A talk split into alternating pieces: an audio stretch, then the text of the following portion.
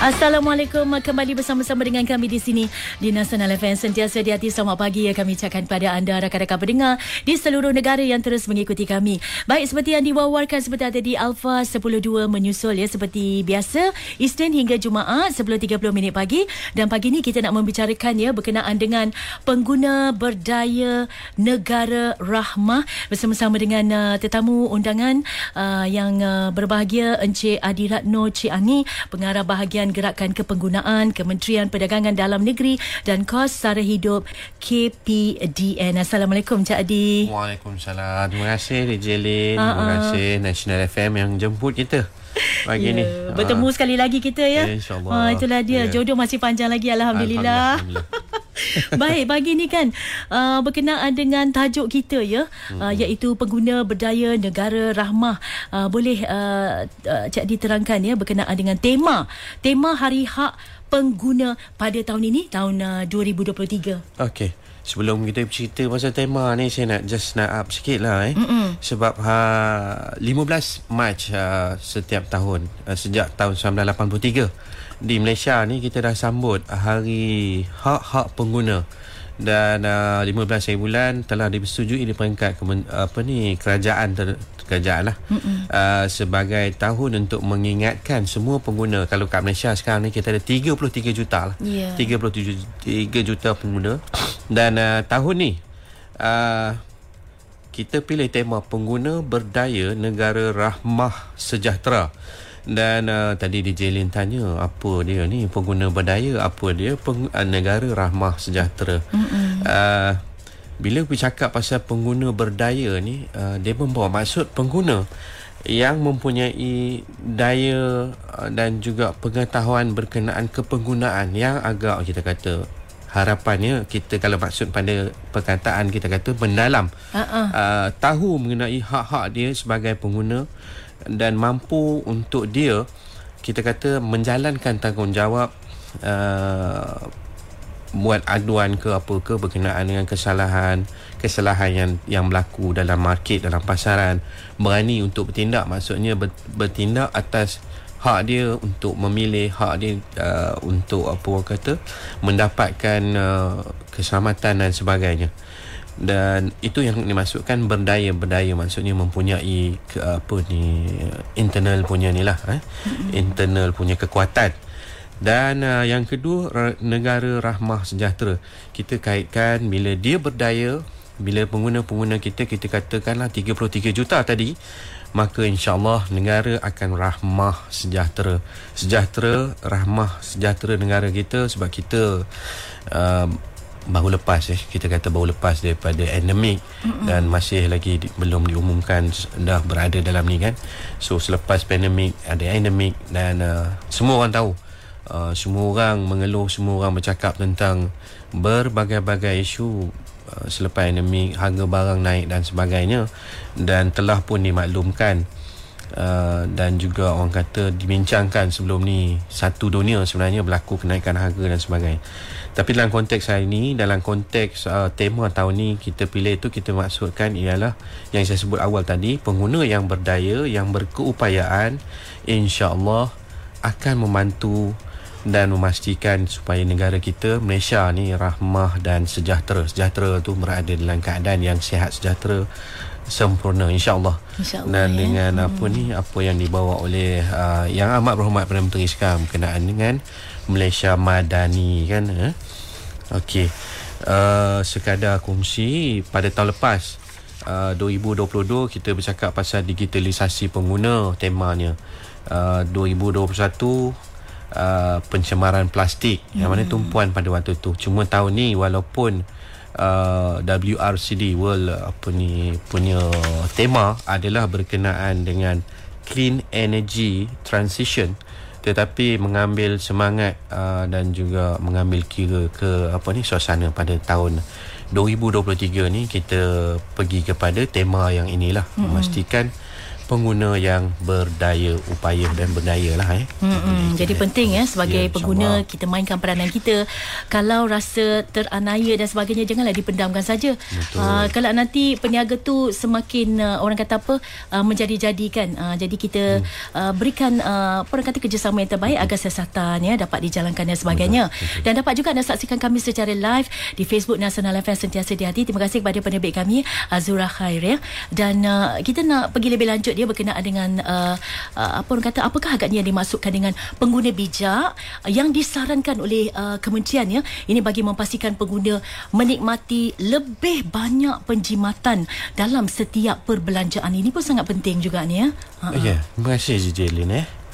Uh, personally dan juga apa yang kita fokuskan apabila kita bercakap pasal pengguna bijak ni yang pertama yang kita nampak ialah dia tahu yang dia ada hak dan hak-hak pengguna ni memang ada lapan lah. Saya tak, tak tak berminat untuk bercerita banyak dengan situ. Kecuali salah satu yang saya nak highlightkan kat sini adalah hak dia untuk memilih. Dalam konteks ni saya cerita memilih tu pilih ikut keperluan. Bukannya ikut kehendak. Itu satu. Dan uh, pengguna yang berdaya juga dia tahu orang dia ada kuasa uh, kuasa dia untuk membuat pilihan tadi dan kuasa untuk dia buat pembelian tu tadi. Dia perlu dia perlu tahu yang dia ada hak itu dia bukannya uh, orang kata boleh untuk dia dipersuade semudah itu. Okey tengok apa ni Facebook tengok apa ni segala online punya ni sekarang. Bermacam-macam produk. Nak-nak sekarang ni lagi 10-11 hari insyaAllah kita akan uh, menyambut Ramadan dan tentunya raya. So sekarang ni dah keluar macam-macam iklan Nampak raya dah. Nampak mata dia buat yeah. macam-macam ada. Bajunya ha. dah mula start to preview. Balang kuih. Yes. Jadi uh, di situlah peranan yang saya kata tadi berdaya tu maknanya dia ber, berkeupayaan untuk mengawal nafsu dia, mengawal diri dia. Uh, tidak semudah itu terpedaya.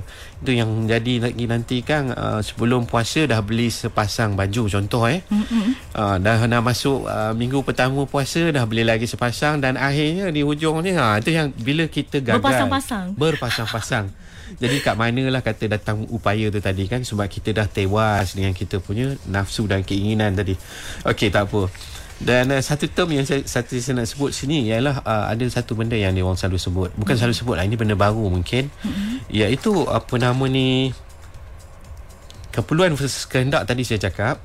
Dan satu lagi ialah kos sehari hidup versus kos gaya hidup.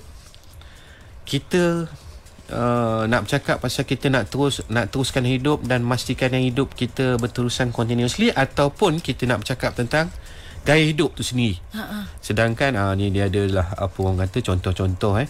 Kita nak minum kopi sebab kita memang mungkin peminat kopi, minum kopi dan sebagainya.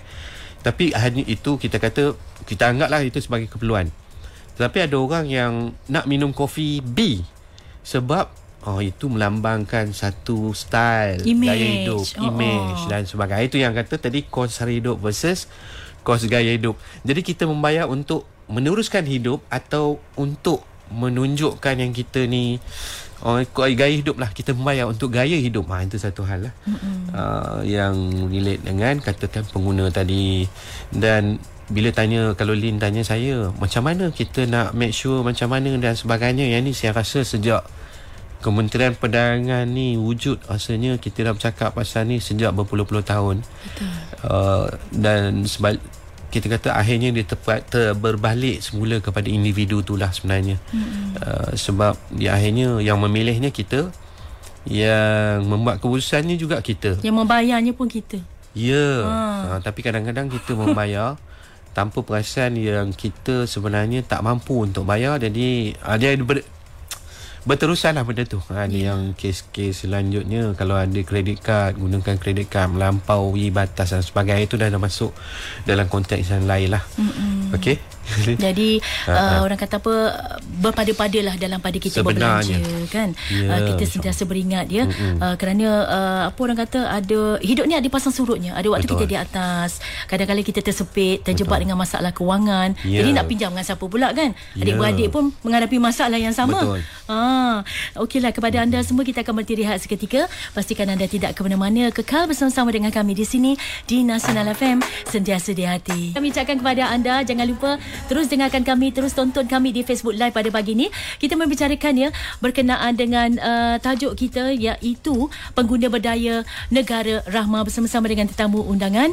yang berbahagia Encik Adi Ratno, Cik Ani Pengarah Bahagian Gerakan Kepenggunaan Kementerian uh, Perdagangan Dalam Negeri dan Kos Sara Hidup KPDN ya bersama-sama dengan kami. Baik uh, Uh, Cik Adi ya kita nak apa Ya. orang kata selain daripada kita nak um, bagi uh, pendidikan juga kepada uh, pengguna kita uh, cara untuk apa orang kata berbelanja dengan berhemah dan sebagainya kan apatah Betul. lagi dengan kedatangan bulan Ramadan Al-Mubarak tak lama ya. saja lagi selalunya bila kedatangan bulan Ramadan belanja makin meningkat Betul. Ah sebab buka puasa je beli, buka puasa je beli, sahur pun beli macam mana tu? Dan pengguna yang berhemah dalam berbelanja sebenarnya dapat ya uh, menggunakan kos penjimatan yang mereka perolehi ini untuk simpanan masa depan jika kita mampu mengelak uh, daripada peniaga yang bersifat lintah darah. Ini bukan semua eh, lintah darah ni ada segelintir saja, seorang dua Ya. saja. Jadi Ya. bagaimana agaknya uh, pihak Kementerian Perdagangan Dalam Negeri dan Sara Hidup ni dapat membantu dalam membentras sikap penjual yang tidak mematuhi arahan ya dan engkar dengan peraturan yang telah pun ditetapkan oleh kerajaan. Okey, terima kasih Lin. Uh, di peringkat kementerian, kita faham lah kan, bila sebut kementerian bermakna ada akta-akta. Akta-akta berkaitan dengan perdagangan, akta berkaitan dengan kepenggunaan. Di uh, KPDN sekarang, uh, bukan sekarang lah, kita guna pakai khusus Akta Perlindungan Pengguna 1999, Akta 599 yang melindungi pengguna dan uh, kita kenal pasti satu-satunya negara di ASEAN yang kita kata uh, hampir 360 darjah dia punya apa nama ni perlindungan kepada pengguna. Okey itu daripada aspek pengguna. Tadi Lin tanya macam mana dengan uh, apa ni uh, peringkat peniaga-peniaga yang kita kata bukan kesemuanya yang bersifat lintah darat lah kita panggil lah dulu mm-hmm. kalau ni memang agak uh, ataupun dalam uh, bahasa sekarang dia orang sebut kata pergi haji balik hari lah. hari pergi haji balik hari eh. Uh-uh. And uh, kita banyak akta akta-akta ini walaupun ada akta walaupun ada peraturan sedia ada sebab benda ni mungkin macam macam akta perlindungan pengguna sendiri sejak tahun 1999 dan sekarang ni tahun 2023 dah dah 20 tahun dah uh, sebenarnya di peringkat uh, kita kata peringkat peniaga lah. Orang sendiri pun dah tahu sebenarnya ada peraturan itu dan ini dan sebagainya. Uh, apa yang kita buat di peringkat kementerian? Saya ambil contoh eh. Uh, saya terpaksa gunalah kata kita kata bukan nak nak nak mempromosi di sini.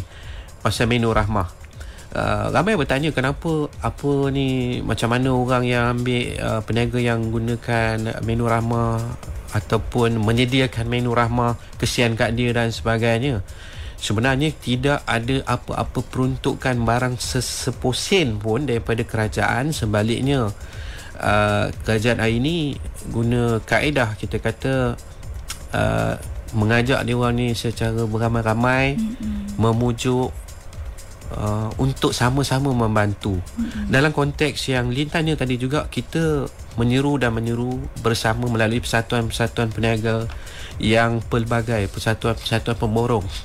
Untuk sama-sama lah. Uh, maknanya you nak untung okey kita tak ada masalah kita tak menghalang. Di peringkat kementerian kita kata tak boleh lah tak untung. Kita faham.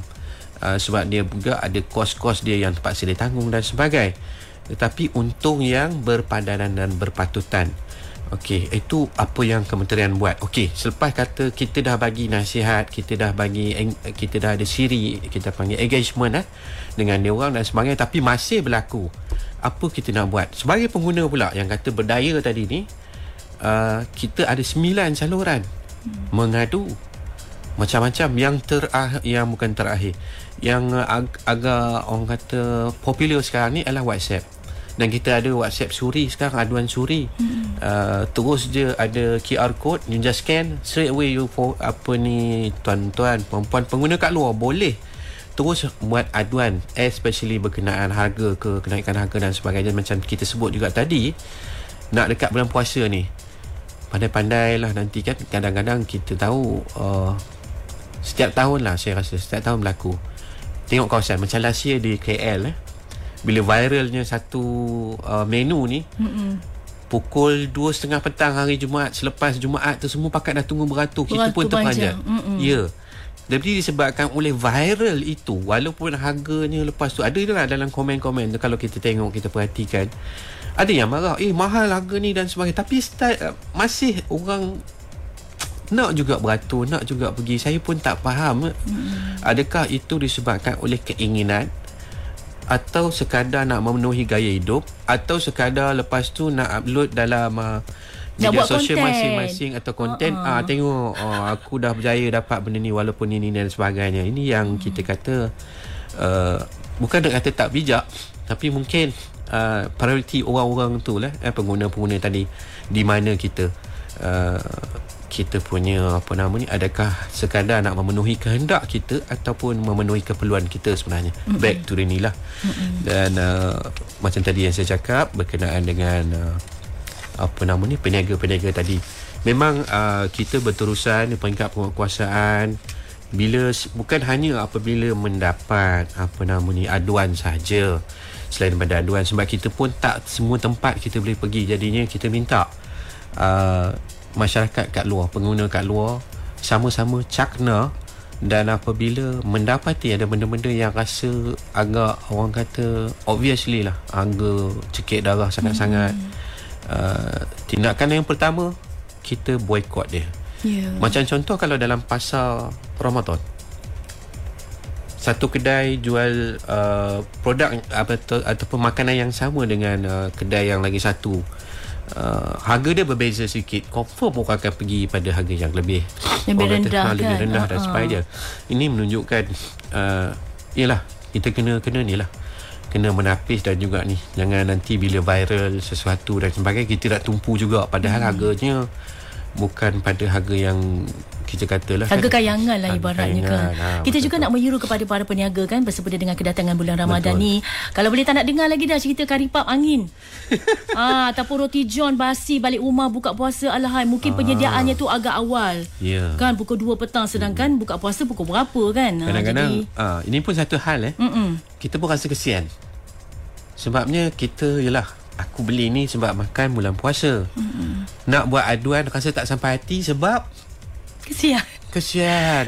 Redo je lah. Redo je lah. Redo je lah sebab ni bulan puasa kan. Betul. Mungkin ni ujian untuk aku. Ha, ya betul. Betul, ya. ha. betul tu satu portion kita kata daripada segi uh, aspek itu. Kita kata yelah betul. Ha. Tapi dalam masa yang sama mungkin kalau kita tak nak adu pun mungkin the next day kita kalau kita dapat uh, ke ke lokasi yang sama esoknya kita bagi tahu tu kat kakak tu semalam kakak saya beli ni ni ni. Ha, basi ke basi apa dan kan? sebagainya kan. Ha, ha, jangan supaya, dipendamkan sajalah ya. Betul. Ha, supaya Sebab, peniaga tu cakna lah. Betul. dari segi penyediaan aspek kebersihan sangat penting. Okey dalam pada kita mau buat perbandingan harga. Perbandingan harga ni sangat penting ya untuk pengguna terutama.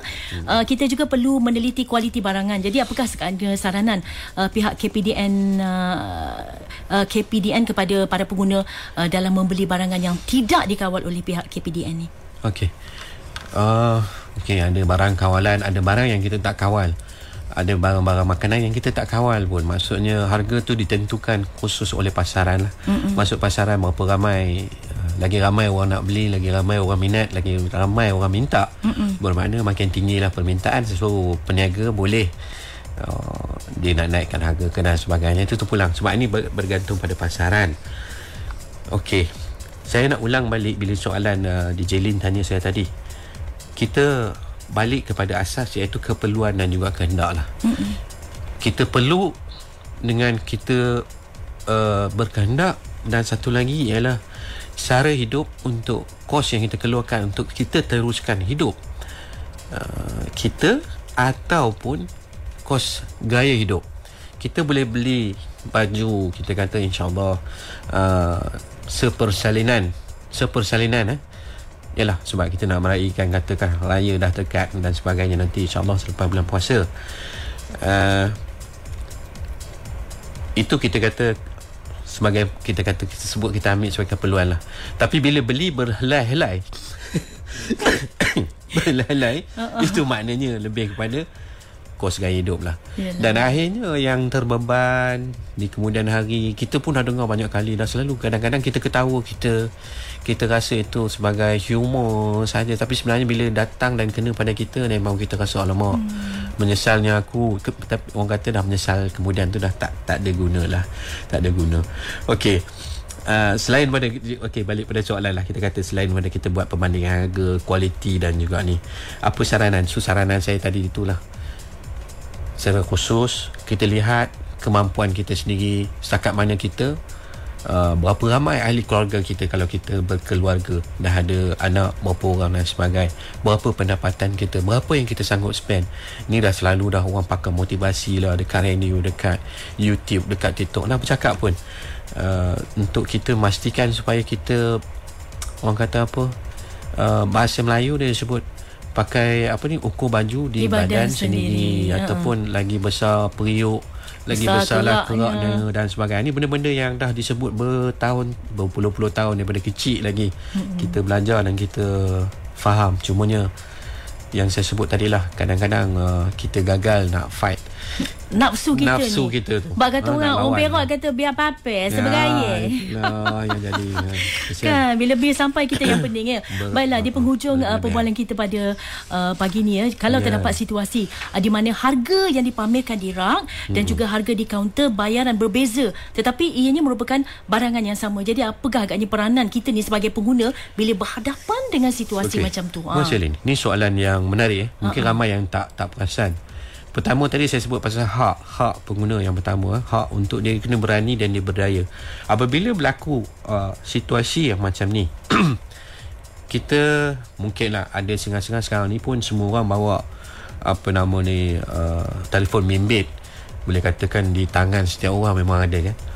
So waktu tu kita mungkin kalau rajin lah ataupun ada uh, apa nama ada masa yang agak ni sikit kita snap harga di di rak tu dan bila kita membayar. Ah, ini satu yang kadang-kadang kita jarang.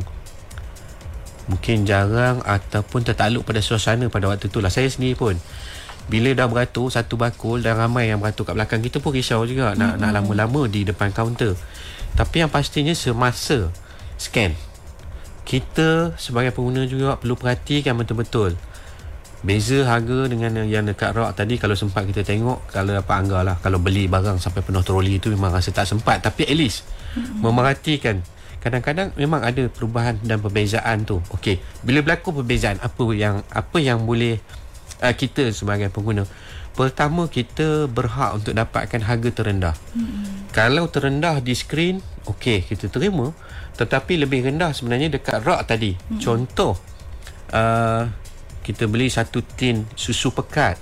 Tiga ringgit harganya di di di di, di apa ni? Dirak. Dirak tadi. Mm-mm. dan di orang kata harga yang dipamerkan. Tiba-tiba dia scan jadi RM3.50 sen. Mm. kita berhak untuk dapatkan yang RM3 dan kita berhak untuk bertanya. Itu yang kata hak tadi. Mm. kalau kita tak ada tak berdaya upaya tadi tak ada keupayaan apalah ala biarlah RM50 sen RM50 sen. Kita bukan hanya sebab kita saja tapi kita akan menyebabkan yang yang kemudian pelanggan yang kemudian pengguna yang kemudian makcik kita hmm. uh, kakak-kakak mungkin uh, nenek-nenek yang yang orang kata yang dah berusia sikit dan sebagainya yang tak perasan lah. Tak perasan kita yang muda ni hmm. mungkin kita perasan eh tadi uh, kan? Kena betulkan. Kena betulkan kat situ lah. dengan segera. So uh, itu yang kata berdaya tadi uh, berdaya. So memang hak kita untuk kita dapatkan harga yang lebih uh, yang mana lebih rendah di antara dua tu Maksudnya sama-sama main Betul. peranan lah ya. Ha, ha. Baik, baik. Uh, terima kasih banyak-banyak. Uh, apa orang kata, masa mencemburui. Uh, ha. Kalau boleh kita nak simak lebih panjang lagi ni. Sebab ialah bercakap tentang hak pengguna. Memang yeah, seronok ni. Yang paling Betul. penting macam uh, Cik Adi cakap tadi lah, ukur baju hmm. di badan sendiri. Tak nak hmm. nanti hujung bulan kita pula yang terseksa ikat perut.